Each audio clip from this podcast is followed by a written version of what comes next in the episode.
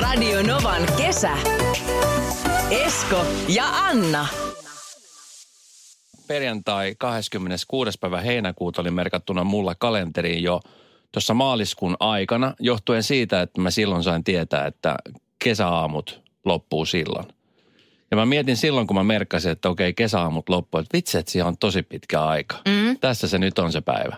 No mikä fiilis? Oot Se- tietty iloinen, että pääsit musta eroon, mutta Nee. yleisesti ottaen. Ei. No siis mä, mä oon siis tosi iloinen siitä, että mä sain tämän vedetty läpi ja sille niin kuin vielä hyvällä meiningillä. Ja siis erityisen iloinen mä oon siitä, että mä en myöhästynyt kertaakaan töistä. Koska mulla oli semmoinen pelko, että jossain vaiheessa mä nukun pommiin. Joo. Mutta ei semmoista siis, ei, ja tiedätkö mikä oli siis suurin syy, minkä takia mä en nukkunut pommiin? No. Mä en torkuta enää. Ai sä oot pystynyt tohon. Mä oon pystynyt joo. Nykyään siis mä oon op- opetellut nimenomaan se, että mä paan kellon soimaan. Mulla on siis kaksi kello ranneke ja sitten on kännykkä. Ja se kännykkä on mulla aina ihan, niin kuin, ihan eri huoneessa. Että mulla on pakko nousta sammuttaakseni se kännykkä. Ja silloin kun mä nousen, niin sitten se on siinä. Sitten mä en enää, enää mene takaisin. Sä oot niin mun sankari. Siis Onko? mä toivoisin, että mä pystyisin Yes. tohon. Mulla on kolme kelloa, Joo.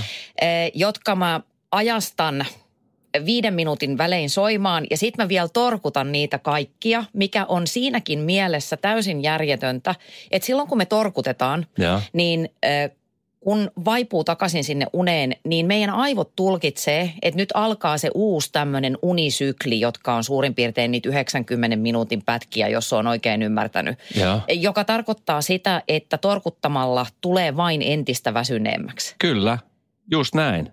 Ja tämä on tutkittu dataa. Joo, Ja nimenomaan siis sen takia mä koen, että kun on torkuttanut, niin mä oon paljon virkempi aamuisin ja, ja tota, niin mä en myöhästy mistään.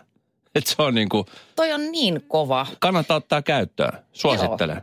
Varmaan kannattaa, koska tänä aamuna, kun sitten lopulta heräsin näiden lukemattomien torkutusten jälkeen ja kävelin peilin eteen, niin tuossa, oliko se viime viikolla, kun kaikki laittoi itsestään sen selfien sillä appilla, missä on vanhentunut Joo, niin kuin joo, semmoisen kyllä. 30 vuotta, niin mä en tarvinnut sitä appia. Se oli ihan siellä kuule meidän peilissä jotenkin asennettuna. Eilen mä olin siis kerrankin menossa ajos nukkuu. Mä ajattelin, että nyt niin kun on viimeinen tämmöinen herätysaamu, että, että nyt mä teen sen, mitä mä oon siis koko kesän tässä unelmoinut. Mä menen ajos nukkuu. Joo. Että mä katsoin, että kannattiiko se. Ja siis olin just menossa nukkuu. Mä ajattelin, että hei, mä otan vielä vähän jogurttia Marjojen kanssa. Ja ihan nopeasti katsoin, että mitä sieltä telkkarista tulee vielä. Roki Vitonen. Se oli just Aa. siinä alkupuolella. Se oli just se, kun Roki oli menettänyt kaikki rahansa ja joutui takaisin sinne slummialueelle. Ja Minkä takia se Roki on muuten tonne luuseri? Aina jossain se vaikeuksissa. on hyvä sydäminen. Se on herkkä. Se on, se on herkkä nyrkkeliä mies. Että hän uskoo väkivaltaan, mutta silti hän uskoo, että sisällä Joo. on Mä se pieni lapsi, se herkkää väkivaltaa. Mä vaan vähän lyön. Ja sit mä oon taas jotenkin joka jakson alussa, niin kaikki on aina päin hemmettiä. Joo. No kumminkin. Mä oon tämän leffan nähnyt varmaan siis 1235 kertaa. Niin kuin kaikki muuten Et mä olisin tuttava piirini miehet. Ja WhatsApp-keskustelu oli jo päivällä siitä, että Okei, mä, en, Joo. mä en edes tajunnut, että se tulee. Ja siis mä olisin voinut ihan hyvin jättää näke, katsomatta sen. Mä ajattelin, että, no, että hei, Rocky Vitonen. Tai mun eka oli se, että hei, Rocky Vitonen. Sitten mä tajusin, että ei, kun tää, mä oon nähnyt tämän. Mun pitää mennä nukkumaan. Joo. Niin eihän mä nyt voinut mennä nukkumaan. Mä oli pakko katsoa loppuun asti. sä söit marjoja ja jogurttia ja katsoit herkkää nyrkkeä. Kyllä, ja itkin siinä lopussa, kun Rocky selvisi voittajana. Hyvän Tuliko sydämensä se sulle takia. yllätyksenä? Ei, mutta se tulee aina yllätyksenä, että mä itken siinä lopussa. Se on silti aina yllätys. Mutta sitten niiden mainosten ohessa, niin, tai siinä oli tietenkin näitä mainoksia, ja nyt oli tullut semmoisia mainoksia ö, tulevasta syksyn ohjelmista, ja se oli muun muassa tämmöinen kuin tankkaajat. Joo, kiinnitin huomioon. Eli ABC-ketjun todennäköisesti sponssaama ohjelma heidän äh, työntekijöistään. Joo. Joo. Ja mietin, että kun tuossa äsken Hertalta kysyin, tai Meteltä kysyin, joka on siis tuolla Cafe Hertassa, että mikä olisi teidän niin kuin, työyhteisön reality-sarjan nimi. Hän sanoi, että hölmölät tai hölmöläiset. Mm.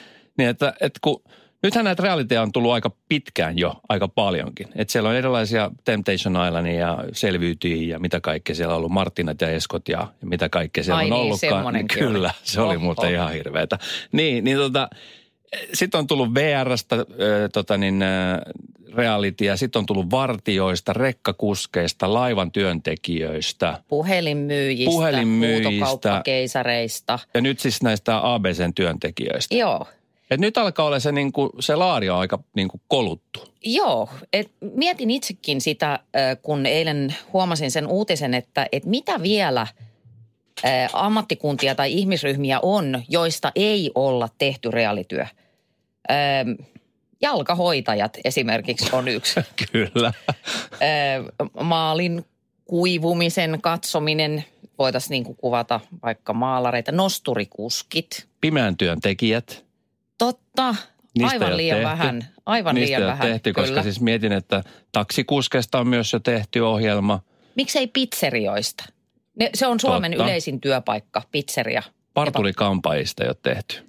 Vai onko Eikö, muuten niistä va- tehty? on. Eikö Itse mu- asiassa eikö yksi on? kaikkien aikojen ensimmäisestä NS-realityistä, vanha kunnon peiliohjelma, jos Kyllä, muistat. kyllä. Jossa silloinen julkiskampaaja mm, Arsi Harju leik- leikkasi kyllä. hiuksia ja jutusteli mukavia. Tuleeko helteellä pitää asunnon ikkunat auki vai kiinni, jotta asunto pysyisi edes hieman viileämpänä?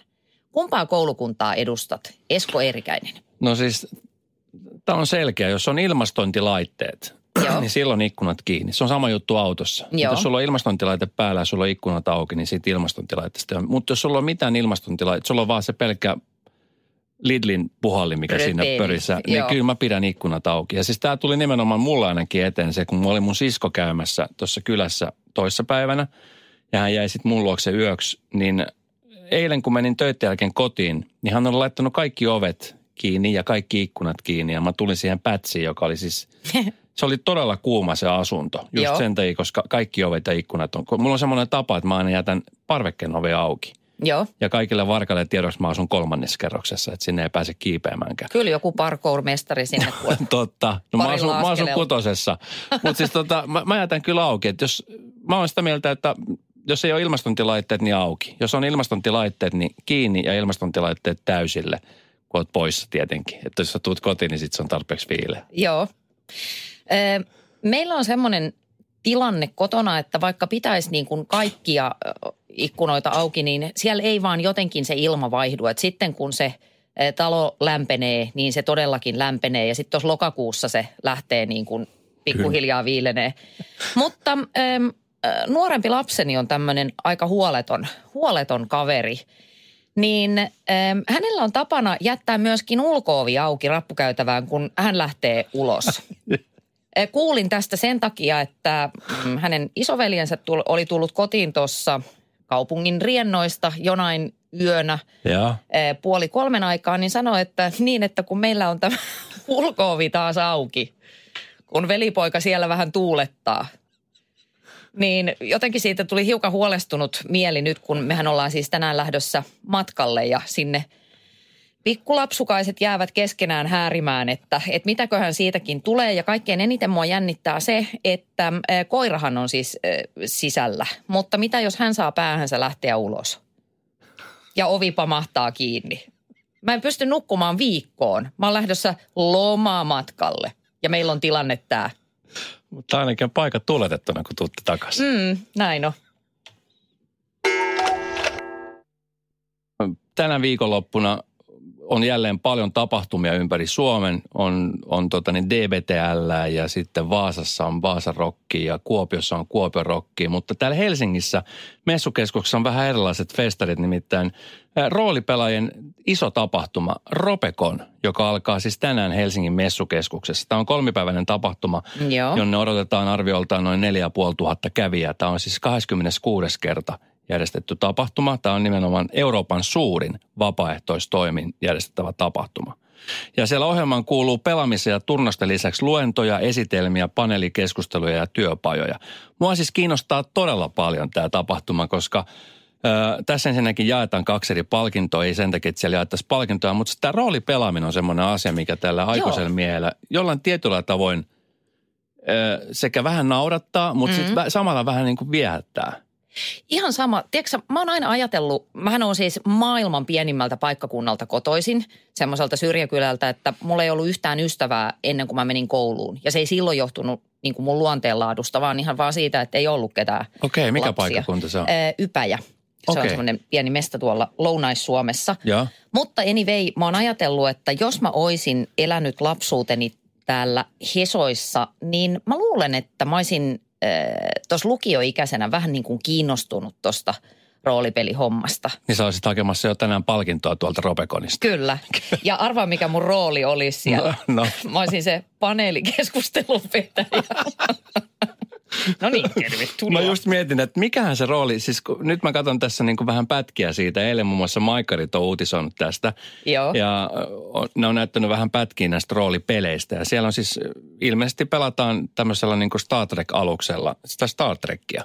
Joo, se oli Et siis ihan avaruudet. mietsin, hienon Kyllä. näköinen. Ihan viimeisen päälle lavastettu se. Joo, että ei ollut mikään niin kuin pikkukakkosen niin kuin sisustukset tehty, vaan tämä oli ihan niin kuin oikeasti käytetty aikaa ja vaivaa. Mutta siis täällä on nimenomaan, siis, kun tämä ei ole mikään niin kuin lasten tapahtuma, vaan täällä on aikuisia, joilla on niitä roolipelejä. Joo, siis on siellä isoja äijiä istuu Niin, siellä. ja aika usein siis näkee jossain leffossa, kun, kun nauretaan niille roolipelaajille, jotka pelaa esimerkiksi tällaista Nandria metsän sankareita tai Robin Hoodeja. Joo. Mutta kyllä mua niinku oikeasti kiinnostaa just niinku sitä, että miten tuommoisen niinku pääsisi mukaan.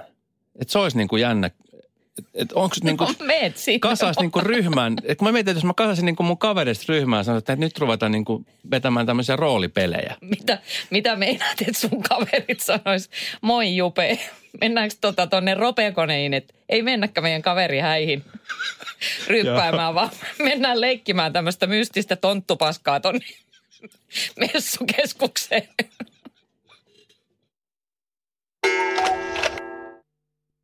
Tänään lueskelin uutisesta, tai uutisen kilpapyöräilijästä Natalie Burlista, josta en ollut aikaisemmin kuullut yhtään mitään, eikä varmaan hirvittävän moni muukaan ollut kuullut, mutta hän oli siis joutunut keskelle ihan hirvittävää painajaista no. kesken treenien tuolla Itävallassa, Grasin kaupungin lähestöllä. Hän nimittäin oli lähtenyt tota, treeneihin pyöräilemään ja noin suurin piirtein tiistaina viiden aika iltapäivällä niin mielenterveysongelmista kärsivä mies oli ajanut tämän Berlin päälle ja kidnappasi tämän.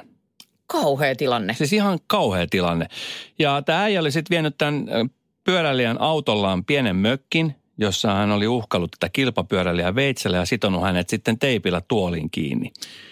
Ja, ja tämä mies on ollut siis vihaa täynnä, ollut, ollut siis niin kuin puukon kanssa ja, ja lyönyt tätä naista oksalla päähän ja teipannut ja laittanut siis auton takapenkille ja kuljettanut sinne mökkiin. Ja sitten siellä mökillä tämä nainen oli herännyt niin, että siis ihan niin kuin, spa, ihan niin kuin jostain painajaisleffasta, jossa niin kuin oli herännyt Joo, vähän niin kuin vielä B-luokan leffasta. Kyllä, että oli herännyt keskellä semmoista niin kuin autiot mökki ja tota niin, tämä mies oli sitten heittänyt niin kuin kylmää vettä, oli, se oli niin kuin herätetty.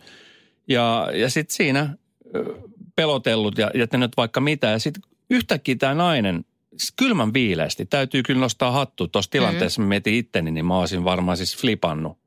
En tiedä, mitä olisi tehnyt tuossa tilanteessa, toivottavasti ikinä tarvitse edes miettiä, mutta siis tämä nainen oli tehnyt tämmöisen havainnon, että tällä miehellä oli ollut siellä mökin sisällä orkideoita. Joo. Ja tämä oli sitten alkanut kehumaan niitä. Ja sitten tämä mies oli yhtäkkiä sitten vaihtanut tämä niin kuin hulluutensa niin kuin semmoisen, että hän oli mennyt niin kuin semmoiselle tasolle, että hän oli alkanutkin yhtäkkiä olemaan tosi kiltti. Tämä äijä on siis ollut, tämä ei ole mikään puolustus, että tämä on ollut hullu, mutta kun tämä on ollut puutarhuri, niin sitten se on ihan ok. Mutta siis tämä on ollut puutarhuri ja oli kertonut sitten vaikeasta elämästä ja siitä, että kuinka isä on kuollut ja äiti oli alkoholisti ja tyttöystävä ollut uskoton. Ja, ja tämä nainen on sitten alkanut sitten kertomaan, että onpas ihania orkideoita ja vähän kehunut tätä puutarhurin työtä ja ehdottanut sitten tälle miehelle, että hei, että sovitaan, että tämä juttu on ollut onnettomuus, Mm-hmm. että nyt päästät hänet menemään ja hän lähtee menee tästä, niin sitten hän on niin kuin mitä ne olisi tapahtunut. Ja tämä kaveri oli sitten suostunut siihen. Tämä nainen oli lähtenyt ja saman tien tietenkin ajanut kotiin, mennyt sisälle, soittanut saman tien poliisit paikalle ja poliisit oli sitten ö, käynyt nappaamassa tämän hullun kiinni. Mutta siis tässä on ollut onnellinen tarina, koska tässä olisi voinut käydä ja olisi todennäköisesti varmasti käynytkin todella huonosti. Todella jäätävää toimintaa tältä Mimmiltä. Siis et ihan huikea. Tosiaan niin kuin sanoit, että jos kuvittelis itsensä samanlaiseen tilanteeseen, sä heräät äh, oltuasi tajuton, sut on sidottu tuoliin, joku uhkailee puukolla, niin sit siinä alkaa, että niin joo, että sä tykkäät näköjään kasvatella noita orkideoja. Kyllä. Joo, mäkin on, on niitä tota, tuolta Plantagenista joskus hakenut, että, Kyllä. että tota, mitäs, keitetäänkö kahveet? Niin, siis huikea toiminta. Eikä mulla siis, siis mulla tuli vaan ekana mieleen tietenkin se, että, että mitä jos niinku tuommoisen tilanteeseen joutuisi. Että mm. mi- mitä siinä niinku voisi tehdä, jotta yrittäisi niinku päästä siitä tilanteesta, että, että ei, ei, ei menisi niinku ihan siihen loppuun saakka, että huomasi, että oho, tässä ei enää mitään tehtävissä. Mun miehen kanssa joskus spekuloitiin tämmöistä tilannetta, että, että mitä jos, jos ö, hän haaveilee siitä, että mut kidnapattaisiin. Ja sitten mä sitä, juuri tätä ääneen pohdiskelin, että, että millaisia psykologisia keinoja mä voisin käyttää päästäkseni vapaaksi. Joo. Ja hän sanoi, että ei tarvitse käyttää mitään, että oot ihan vaan oma itsesi ja pistät menemään siinä normaalia motkotusta. Arvostelet esimerkiksi sen kidnappaajan vaatetusta, siisteystasoa, miten astiat on laitettu tiskikoneeseen, niin se kuule potki takamukseen ja sanoo, että mene jo. Tuli veikattua väärää, väärää hevosta tässä kidnappaustoihussa. Eli mulla ei ole mitään hätää. Jos ei sillä vielä lähde, niin sit voisi esimerkiksi, mä tiedä, siteerata vaikka jotain aikakoneen lyriikoita ääneen. Ei pysty kuuntelemaan. Pakko päästää irti toi muija täältä. Anna, sä lähdet kohta ulkomaille ja edessä on siis se prosessi, kun lentokentällä pitää olla sen verran ajoissa, että sitten pystyy rauhassa menemään turvatarkastukseen. Turvatarkastuksen varmaan tähän aikaan vuodesta on ruuhkaa, kun on muitakin ihmisiä lähdössä reissuun. Siinä mielessä niin kun, kun aina valitetaan siitä, että, että turvatarkastuksessa on, on hankalaa ja mm. mitä pitää ottaa mukaan ja mitä ei saa olla mukana ja miten pakataan ja onko tuo laukku iso, että meneekö se ruumaan vai meneekö se käsimatkatavaroissa. Ja sitten kun on matkustajina erilaisia, semmoista, jotka on matkustanut paljon, ne, jotka on niin semmoisia kokeneita kehäkettyjä, mitkä näkee lentokentällä jo, että on, siis tämä matkustaa joka päivä, tämä tietää Joo, niillä on niinku se toiminta sellaista oikein tahtista, että se on niinku ripeää, dynaamista, ei sitä ihmessäätöä, kun ihmisten niinku älykkyysosamäärä vähenee siinä jonossa. Niin kuin me taannutaan semmoista, mitä, mikä on vyö, pitääkö se ottaa pois, miten, a, en osaa. Onko tämä vesipullo? Mitä on? Ai tämä onkin kuusi litraa eikä kymmenen milliä, mitä sinne saa viedä. Se on siis ihan hirveetä. Mutta siis, mut siis tilanne esimerkiksi Helsinki-Vantaalla, niin mä tiedän sen kokemuksesta, että et Mä oon joskus ollut töissä siellä. Mä tiedän, okay. mutta toki se on kehittynyt siitä valtavan paljon. No, siitä on varmaan joku 15 vuotta. Tai en mä tiedä, onko se kehittynyt, Enpä mutta toivon mukaan. Mutta jos miettii esimerkiksi jotain vaikka näitä isojen maailmojen lentokenttiä. E, puhutaan vaikka Etelä-Amerikassa. Mä oon ollut Brasiliassa, Argentiinassa ja Kolumbiassa. Siellä ja on Kolumbiassa, e, siellä on siis sillä, että kun sä lähdet jonnekin, varsinkin jos sä lähdet Euroopan lennolle, niin siellä on suositelma, tai suositeltu se, että sä tuut kaksi tai kolme tuntia ennen kuin se lento lähtee niin lentokentälle. Joo. Just sen takia, että se pitää varata aikaa siihen, että kun sä tuut lentokentälle, niin jos siinä pelkästään kun sä astut ovesta sisään, niin siinä on tarkastaa eka läpivalasussa, että sä tuut sisälle, että sulla ei ole mitään ylimääräistä mukana. Ei aseita. Ei mitään. Ei viittä kiloa kokainia suolistossa. Kyllä, just. Ja sitten sen jälkeen sulla on yksi turvatarkastus siinä ennen kuin sä meet viemään ne laukut hihnalle. Ja sitten kun sä viet laukut hihnalle, niin siellä edelleenkin ne tarkistetaan uudemman kerran. Ja sitten kun sä oot jättänyt ne laukut ja sä kuvittelet, että okei, nyt nämä tarkastukset on tehty, niin sitten alkaa sitten näitä ihmisten tarkastus. Ja ne ei ole mitään sellaisia, missä hymyllä, että kävelet vaan ja sitten kun joku otan sinne satunnaistarkastuksen, sitten sä pyörittelet silmiä siinä ja niin. laitat somekuvat. No niin, satunnaistarkastus. Aina mä joudun, että jos sä vähän rupeat pyörittelemään silmiä, niin sä et lähde sieltä yhtään mihinkään ennen kuin sut on niin kuin joka rööristä tukittu ja niin kuin katsottu, että onko siellä oikeasti mitään. Joo. Ja ennen kuin sä pääset sinne koneeseen, niin sä käyt varmaan 40 eri tarkastusta. Ja sit sä vielä pohdit, että vieläköhän tässä joutuu johonkin tarkastukseen. Joo. Et, et täällähän on vielä niin kuin suht easy. Joo, siis okei, okay, vaikka mä nyt tässä niin kuin valitankin, mutta se johtuu mun omista luonnevioista, koska mä en vaan voi sietää niin kuin minkään, äh, minkäänlaista odottamista. Niin sit mä taannun sellaiseksi, että mä menen niin kuin sekunneissa semmoiseen horrokseen, missä vaikka kyykäärme on tammikuussa. Mä oon semmoisessa omassa maailmassa, mä tuijotan tyhjänä eteenpäin, joka jo sinänsä on omiaan herättämään epäilyksiä – mun matkan tarkoitusperistä. Tuo on vähän semmoinen niin kuin psykoosissa oleva. Mutta tuossa kun aamulla tästä juteltiin tästä aiheesta, niin sulla oli myöskin voimakas mielipide ihmisistä, jotka jotenkin niin kuin loukkaantuu näistä äh, satunnaistarkastuksista. Kyllä, ja ihan senkin takia, koska mä oon joskus siis tehnyt tätä. Ja ne, no nimenomaan siis sen takia on satunnaistarkastuksia, koska siis siellä otetaan otanta eri ihmisistä. Mm. Et, et se, ja sitten kun aika usein niin kuin näkee somessa varsinkin, Että sitä niin kuin vähän hauskut, hauskutettavasti sanotaan, että no niin, taas kerran mä joudun siihen satunnaistarkastukseen. Näytänkö minä terroristilta? Niin just näin. Niin eikö se ole ensinnäkin hyvä, että sä joudut sinne satunnaistarkastukseen, mm. joka tarkoittaa sitä, että siellä myöskin tarkistetaan asioita. Ja sitten se, että eihän siellä niinku, että ne, jotka joutuu satunnaistarkastukseen, niin nehän ei automaattisesti kaikki tatuoituja rikollisia, jotka niinku oletettavasti kuljettaisi jotain lentokoneeseen, vaan siis kuka tahansa voi kuljettaa mitä tahansa koneeseen. Niin ja eikö se olisi paljon fiksumpaa, että jos mä olisin terroristi, niin mä yrittäisin just pukeutua niin kuin eh, 38-vuotiaaksi eh, neljän lapsen äidiksi, jolla on pyöräilyhousut ja tunika. Ja olisin niin kuin ihan muina vauvapalstoina siinä. Kyllä. Slash, että mä menisin sinne silleen, että mun otsassa lukee, että pum pum, varokaa täältä pesee. Radio Novan kesä. Esko ja Anna.